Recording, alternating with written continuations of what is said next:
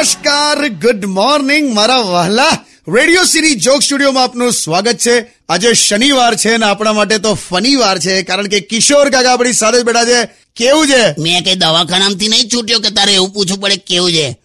અકળાયેલો છું હો મેં તારા પર શું થયું પાછું પંદરમી ઓગસ્ટ આવે છે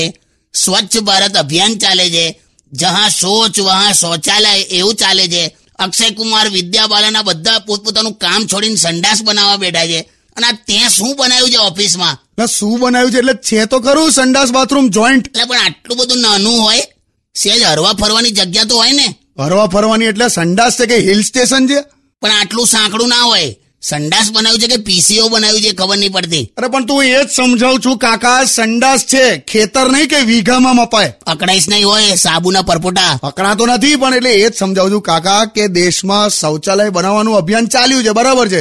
પણ કયા સાઇઝનું બનાવવું એ ક્યાં નક્કી છે પણ સેજ સમજીને તો બનાવાય કે નહીં એટલું બધું નાનું છે ને તારું બાથરૂમ કે કોઈ સ્લીપ થઈ જાય ને તો નીચે પડે જ નહીં દિવાલે આમ ટેકવીને ઊભો રહે ખાલી તમે યાર કરો. સારું તમારું કામ પૂરું થઈ ગયું ને એ તો થઈ જ જાય ને યાર તમારે જે અંદર બેહીને જે રમકડા બનાવતા બનાવી દીધા એ આ ચાનો કોગળો કરીશ હો તારા પર સ્ટેટ યુન વિથ કિશોર કાકા only on radio city ninety one point one